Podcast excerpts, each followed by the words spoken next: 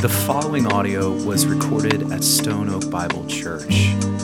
For more information about our church or for more resources, visit us at stoneoakbible.com.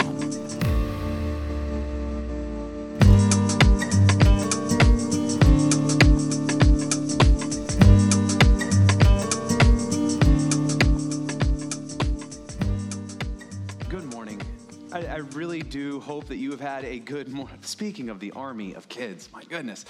I hope that you have had a great morning so far. There are a few scenes in Scripture. And I don't know if you'll be able to relate to me here. I think some of you will, I hope.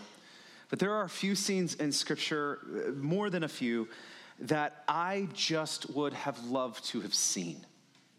Like, to be a fly on the wall in some of these scenes. And I don't know if you've ever thought about that, but it would be incredibly cool. There's this kids cartoon that I love that's actually really well done called Superbook.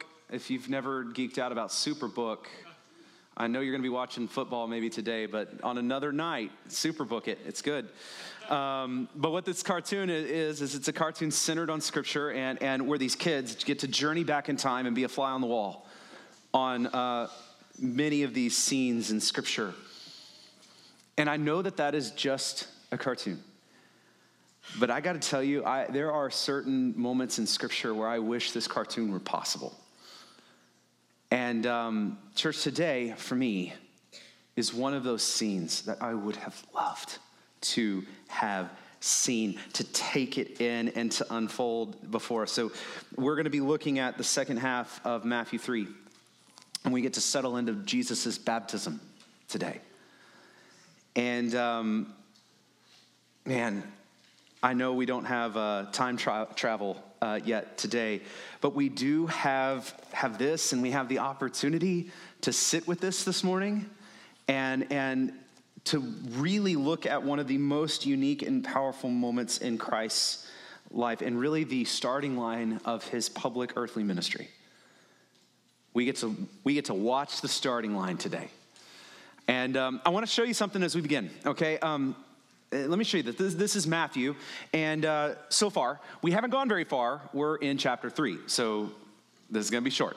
But think about this. We started with Jesus and specifically the genealogy. And we started there where Matthew looks backwards and traces Jesus' genealogy, Abraham and son of David, and we see that, right?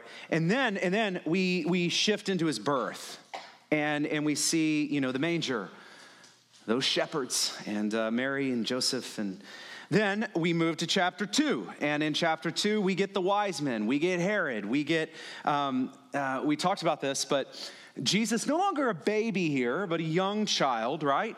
And we get to see that. And then last week, we looked at Matthew shifting to John the Baptist in chapter 3, the one called by God to be the crazy prophet in the wilderness, to prepare the way, calling for repentance, baptizing people for repentance. So we see this like boom, boom, boom in our text. Now, it's easy to think that it was boom, boom, boom. It's easy to think that it's like chapter 1, then chapter 2, then chapter 3, back to back to back to back. But here's the question. What would the timeline look like if this were a chronological line? Well, it would look something more like this. Here's the thing. If you look at this, we see this gap, this huge gap. And the question is, what on earth was Jesus doing? This big gap, because we have baby Jesus, then young child Jesus, chapters 1 and 2, all the way, chapter 3, where he is now, what's happening here? I'm sure there was a lot happening here. Jesus living, growing up, doing life in a small town. Here's the crazy thing, though. We don't have much information about what was going on. We have a little bit in other places of Scripture and places, but we don't have much on what Jesus was doing in this time. 30 years, like, about 3 decades where Jesus spent his life in relative quiet, relative obscurity. 3 decades. It's one of the things that I wonder about. And I want to ask one day, Jesus, what were you doing? In those 30 years, what were you doing? We don't know. But here's the thing we do know is we know that during this time, this 30-year time, especially toward the end, I'll call it the time of John the Baptist. Toward the end of this 30 years is when John the Baptist steps into his ministry. During this time when Jesus was still in secret, John the Baptist, his ministry was going like this, okay? And we get to see last week, just very briefly, snapshot into John's ministry as he was preparing the way for the Messiah. It was the time of John preaching repentance, baptizing, calling out the Pharisees and the Sadducees, and all of this happens before Jesus steps into his public earthly part of his ministry. Now, last week, again, we got a little sample of this as Matthew zooms in. This week, though, we get to witness the scene when everything changes. A shift takes place, and it's a shift that John the Baptist sees and knows really, really well. And again, the earthly part of Jesus' ministry begins today. This is a huge moment. And so I want to read our text, and then we'll pray, and we'll get started. So we're going to be in verse 13. We're going to go to 17 of Matthew 3. Let me read it for us. Matthew 3, starting verse 13. Then Jesus came from Galilee to the Jordan to John to be baptized by him. John would have prevented him, saying, I need to be baptized by you, and do you come to me? But Jesus answered him, let it be so now, for thus is fitting for us to fulfill all righteousness. Then he consented. And when Jesus was baptized, immediately he went up from the water, and behold, the heavens were opened to him. And he saw the Spirit of God descending like a dove and coming to rest on him. And behold, a voice from heaven said, this is my beloved Son, with whom I am well pleased. Let's pray together. God, we thank you for this time in your word that we get to have. And although we can't time travel to see this scene, we are given your word and the opportunity to sit in it together this morning. So I pray that no matter what we have going on in our lives and what is going to happen the rest of the day, that all of those things, that we would be able to be fully present in your word. Would you open our eyes? Would you open our ears? In Jesus' name, amen. Amen. All right, so back in verse 13, if you look, it starts with the word then, and then is this connecting word that makes us think about what came before. And so I just want to, before we start clicking through our text, just remind you what came before. It says this in verse 11, I baptize you with water for repentance. John is saying this. But then he says, he who is coming, that is Jesus, is mightier than I. His sandals I'm not worthy to carry. He's going to baptize you with the Holy Spirit and with fire. Winnowing fork is in his hand. He's going to clear the threshing floor and gather his wheat into the barn, but the chaff he will burn with unquenchable fire. We walked through this last week, but here's what's clear.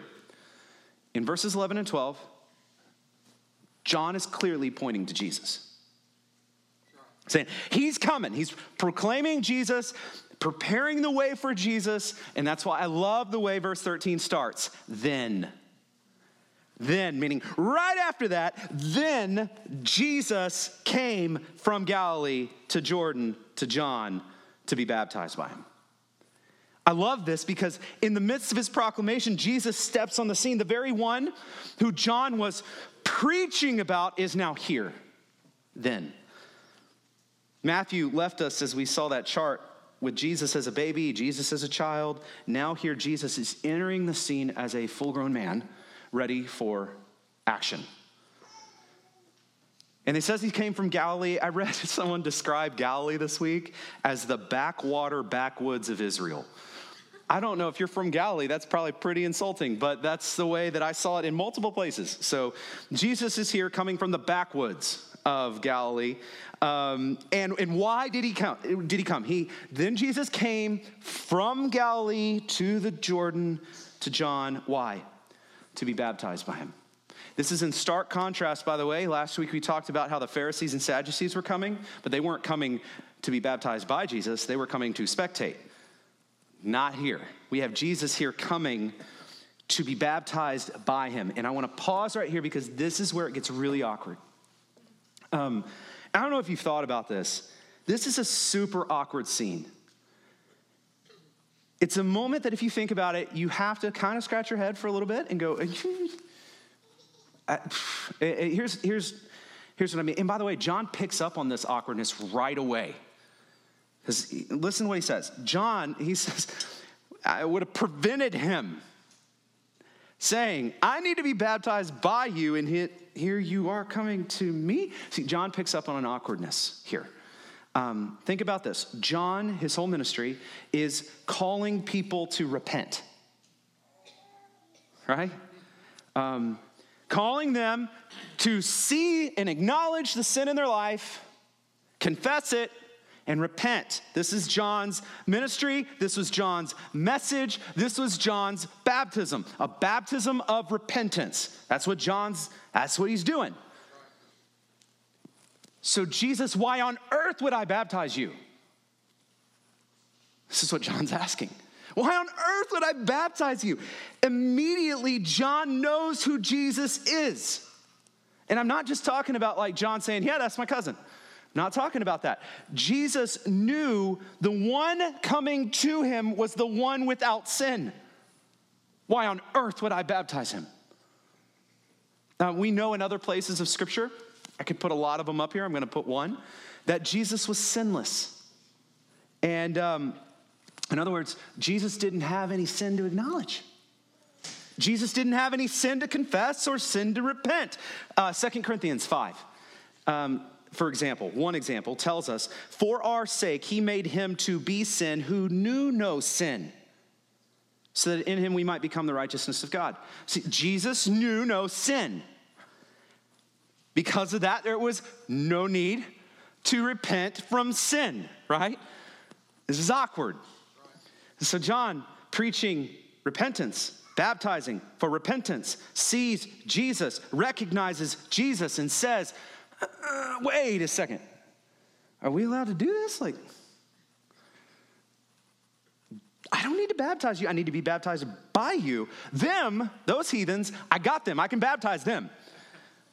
But I need to be baptized by you. John acknowledges his own sinfulness in comparison to Jesus. It's like if one of us is getting baptized for repentance, it's me, not you. And John sees this, and he sees that the tables should be turned. Jesus, you should be baptizing me. Why? Because, again, John ultimately recognizes who Jesus was. And it causes John to pause. It causes John to say, wait, should we do this? Should we do this? This hesitation points to the uniqueness of Christ, the perfection of Christ, the righteousness of Christ, and the awkwardness of this moment. And through this moment, Jesus points to something else. Verse 15, Jesus responds to John by saying, let it be so now. For thus it is fitting for us to fulfill all righteousness. And then he consented. Okay, there's a lot here. And I want to call out something kind of obvious. Jesus' response is somewhat vague.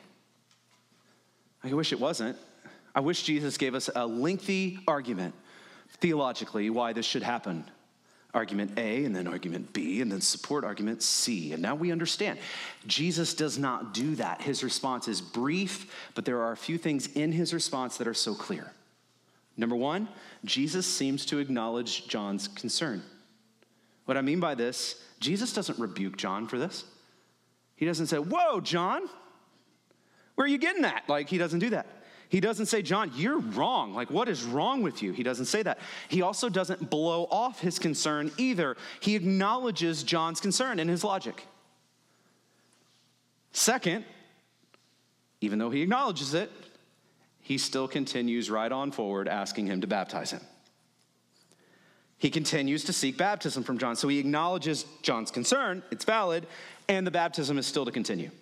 Number three, lastly, Jesus is going to give us another reason why he is going to be baptized.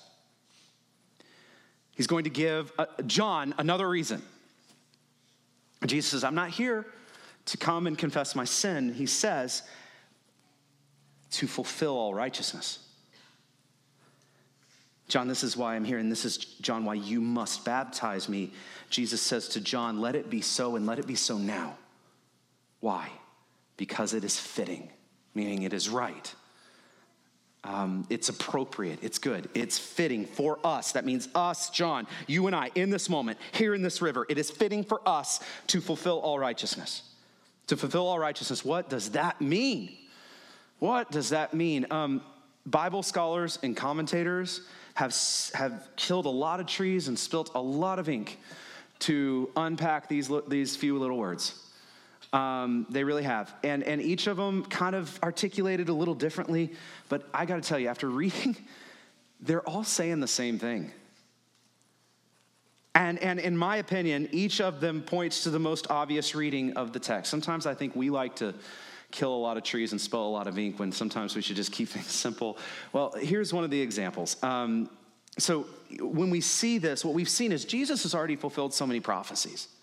He's already fulfilled, we've already seen how Jesus is the plan from the beginning. We've already seen that. We've seen it throughout Matthew. And now here, Jesus is making clear, not only am I going to fulfill all the prophecies, but I'm also going to obey all the moral demands of God's will. In other words, he is the righteous one, and he is fulfilling all of the righteousness of God in this moment in his life. In other words, to fulfill all righteousness means that Christ completely fulfills everything in obedience to the will of the Father perfectly and completely and perfectly. Everything, he fulfills all righteousness, holy and righteous forever. So to be clear, this is really important. And I want to put up a scripture that I already put on the screen. 2 Corinthians again, 5:21. I want to quote it again just for us to see it. He says in 2 Corinthians, for our sake, that's you and me, for the sake of us as sinners, for the sake of us who are unrighteous, for our sake, he, that is God the Father, made him, that is God the Son, to be sin, who knew no sin. Meaning, the perfectly righteous one who knew no sin, the one who fulfilled all righteousness, took on our unrighteousness, took all of our weight, the penalty of all of it, all of our unrighteousness. The one who fulfilled all righteousness took on all unrighteousness, so that in him, that is in Christ, we, that's you and me again, might become the righteousness of God. What this means is there is a beautiful, wonderful exchange that is going on here.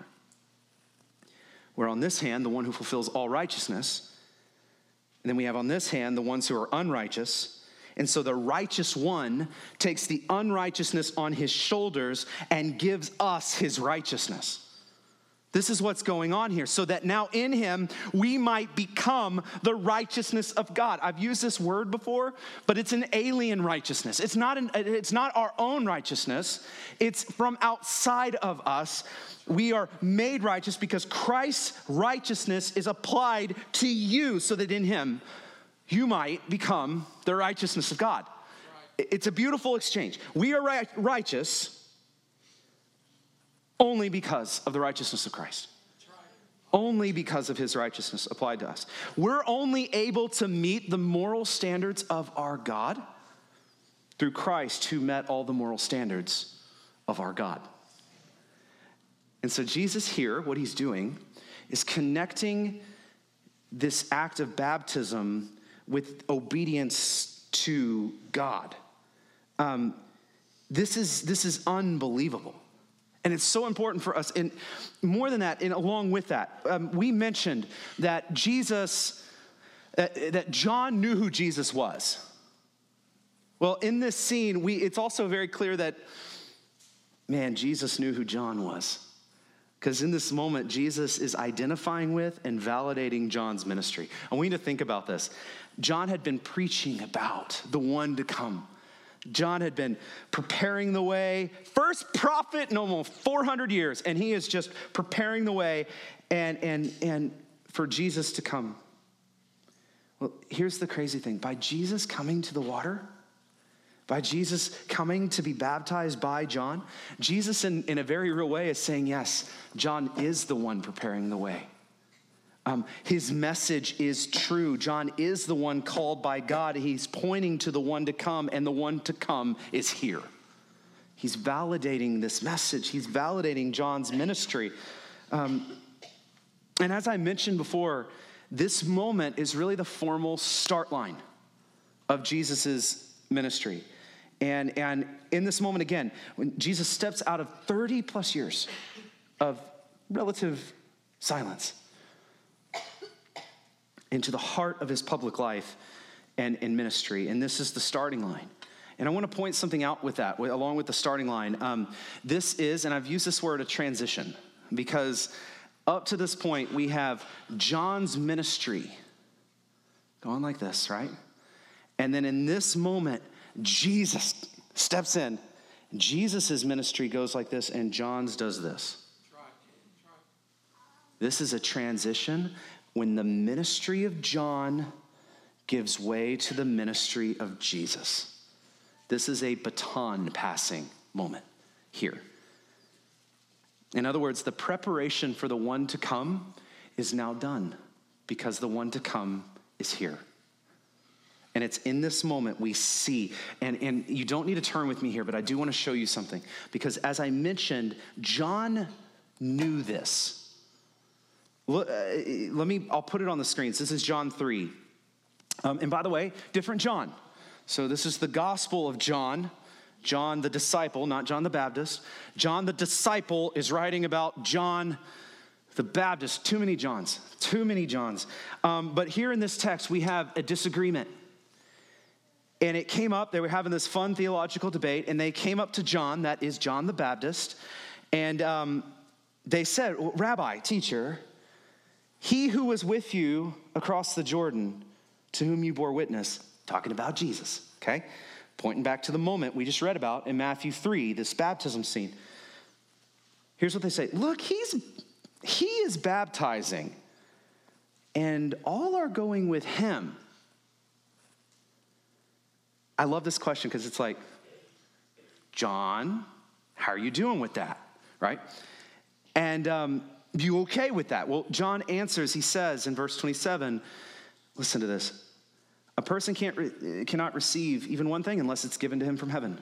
You yourselves bear me witness that I said, I am not the Christ, but I have been sent before him. The one who has the bride is the bridegroom. The friend of the bridegroom who stands and hears him rejoices greatly at the bridegroom's voice. Therefore, this joy of mine is now complete. Then he says the most mic drop statement ever. He must increase, but I must decrease. Amen. He that is Christ in the ministry of Christ, the public ministry of Christ, he must increase. But in order for that to happen, I myself, my ministry, I must decrease.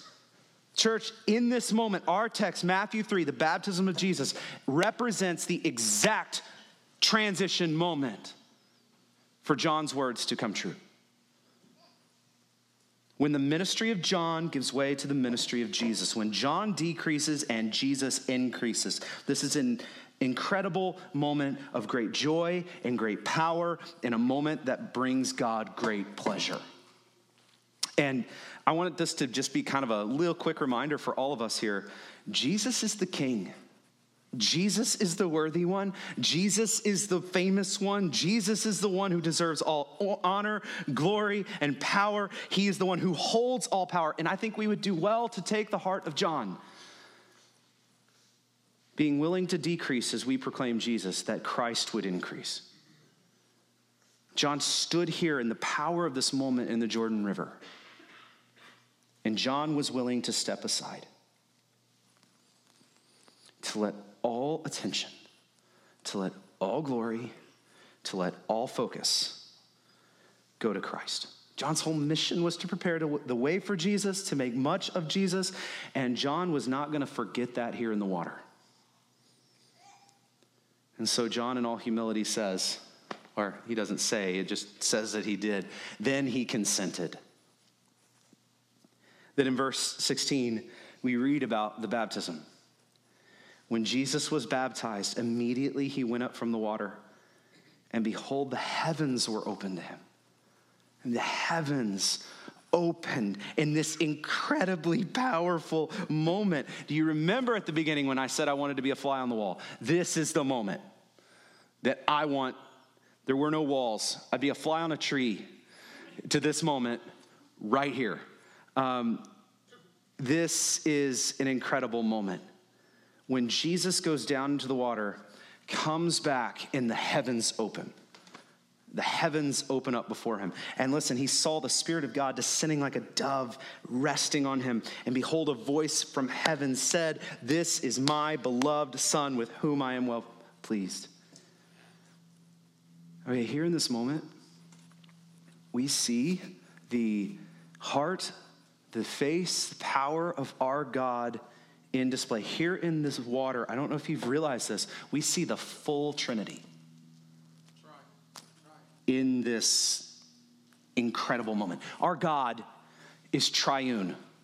Now, what that means is there is one God, and our one God eternally exists in three persons: Father, Son, and Spirit. And here is the Trinity on display for us in Matthew 3.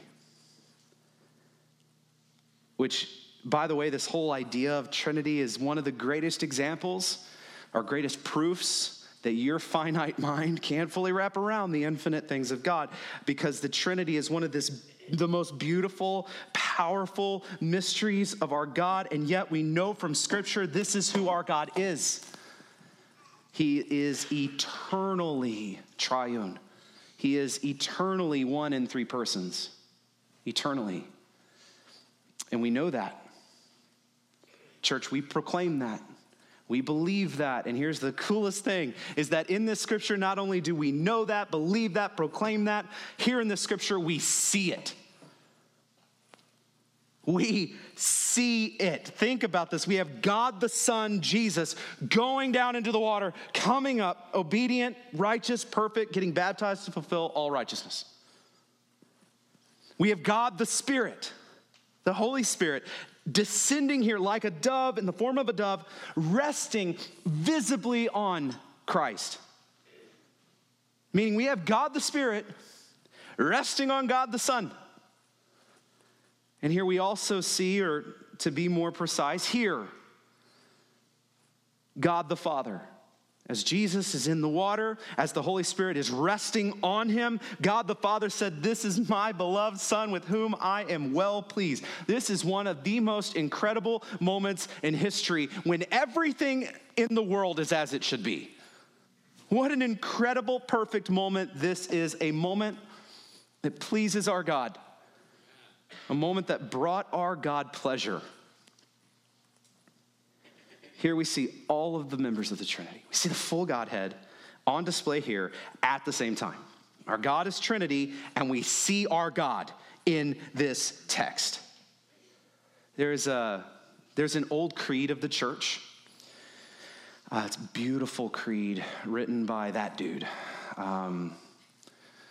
Not recent, all right? This isn't a recent photo, as you can tell. Athanasius, and it's named after this guy. It's the Creed of Athanasius, if you want to look it up. It is beautiful. It is well worth your time to read. It is only centered on the Trinity. So if you're struggling with wrapping your mind around the Trinity, let this man with the impressive forehead let you in on just the beauty of this creed. Well worth your time. Not going to have time to walk through it today. The reason I bring him up, though, is because from his creed, from Scripture, and then from his creed, there is a graphic that we have that comes out of it. And it's a graphic that is called the shield of the Trinity. I got to tell you, there is no graphic that can do the Trinity justice, okay? There's no analogy. Don't give me an egg. Don't give me an apple. Don't give me water. Don't do it. None of them do it justice. Neither does this, but this does point to something that is really powerful. It's called the Shield of the Trinity, comes from the Creed, comes from Scripture, and it shows us something important as we try to understand our God as Trinity. So here we have God is one in three persons, Father, Son, Spirit. We have the Father is God, the Son is God, the Spirit is God, God is one. And yet in that, God is distinct in his persons, meaning the Father, Son, and Spirit are distinct, meaning the Father is not the Son. The Father is not the Spirit. The Spirit is not the Father or the Son, and the Son is not the Father or the Spirit. I think I got all the combinations there. Our God is one, and he is three persons. Our God is one and distinct in his three persons, unity in Trinity. This is our God. Okay, here's why I show this. Because here in this scene, as Jesus is getting baptized, we see our God. We see the Trinity, and we see this, Father, Son, and Spirit in unity and in their distinction. Trinity and unity. This is a powerful scene. I'll say it again, I wish I was a fly. If you're here, by the way, and you are wrestling with your faith, if you're here and you're seeking, maybe struggling with doubt, you're trying to figure out what you believe, if that is you, maybe you know someone who is struggling, maybe you know someone who is wrestling with their faith, I would give anything to be able to go and take us all, make us all flies, going back to that moment. I would do anything to transport us back to that time. Why? Because how incredible would it be to look to Christ in the water as the perfect fulfillment of all righteousness, see the Holy Spirit as he rests on him like a dove, and to hear the Father's voice booming from the heavens opened above saying, "This is my Son, with whom I am well pleased." Like, in that moment, I got to be honest with you, there is nothing else that matters. Like, in this moment, we see our God. We see the object of our faith. We see Christ and him in all of his power. I wish I could snap my fingers and take us back, like Superbook style, to this moment. But instead, here's the truth. We don't have that, but we do have this. We do have this. We have the Word of God that invites us to read and to know, and that calls us to believe in faith in what it says, to trust the Word of God. And so because of that, I want to finish with the words of John today. Actually, several words of John, okay? Going back to John 3. John the Baptist makes this incredible statement, "I must decrease, and he must increase." Wonderful statement, right? Do you know what John says after that? He says this in verse 31. "He who comes from above is above all. He who is on the earth belongs to the earth and speaks in an earthly way. He who comes from heaven is above all. He bears witness to what he has seen and heard, yet no one receives his testimony." In other words, John is saying, I'm a man, I'm a fallen man speaking as a man, but Christ, he's the Messiah, the Son of God from heaven. I speak in an earthly way with an earthly perspective, contrasting here to Jesus, the heavenly Son, bearing witness to the things he has seen. The Son of God bearing witness to the things of God, the Father himself. Jesus bears witness. Here's the question. Will they listen? Will we listen? Will we receive? Because listen to verse 33. Whoever receives his testimony sets his seal to this, meaning his assurance to this, that God is true. "For he whom God has sent utters the words of God, for he gives the Spirit without measure. The Father loves the Son and has given all things into his hand." Before I continue, as we look back at the scene in Matthew, Jesus, as he's in the water, the fulfillment of all righteousness, Holy Spirit resting on him, God the Father speaking his pleasure over him. The question for us is really simple for all of us. Will you receive this testimony? as true. That this is not a cutesy story, but it's the truth of God, the testimony of God. Do you believe that Jesus is who he said he was? Do you believe that Jesus is who he says he is? Will you receive this word, believing in faith? Will you receive this? Because verse 36 says, whoever believes in the Son has eternal life. Whoever does not obey the Son shall not see life, but the wrath of God remains on him. Church, our eternity rests on this question. I want to drive this just a little further, because not only does our eternity rest in that, not only that, but the eternity of our friends and our neighbors rests on this. Whoever believes in the Son has eternal life. Do you believe? Whoever believes in the Son has eternal life. Do they know Jesus? Do they believe? Whoever believes in the Son has eternal life. Whoever does not obey the Son shall not see life, but the wrath of God remains on him. So your call, with the time you have in this life, your calling is to know and trust and believe Jesus, and to proclaim Jesus so that others may know, believe, and trust in Jesus. This is our call, to point to this and say, look to Jesus, look to him. Come to him, believe him, behold him. Your calling, like John's, your calling is to decrease so that he may increase. That is your calling. As Jesus steps into the water for baptism, he was getting baptized not because of his need to repent, but because he is perfect and fulfilling all righteousness. Jesus getting baptized because he was stepping into his public earthly ministry. Jesus getting baptized because, hear me, because he came to the earth sent by the Father on mission from the Father to save sinners, so that we who are sinners can repent, so that you who are sinners can believe in him, so that we who are sinners can be saved and forgiven and redeemed, so that we can be children of God, so that we can be cleansed, so that we can be given a mission, a commission to proclaim Jesus to as many as we possibly can. To go, therefore, and make disciples, baptizing them, teaching them. This is our calling. This is our mission. And again, of course, I wish we were able to snap our fingers, just take people back to this moment, because that would make our jobs a lot easier. But instead, this morning, I want to remind you that your call is to point to the Word of God.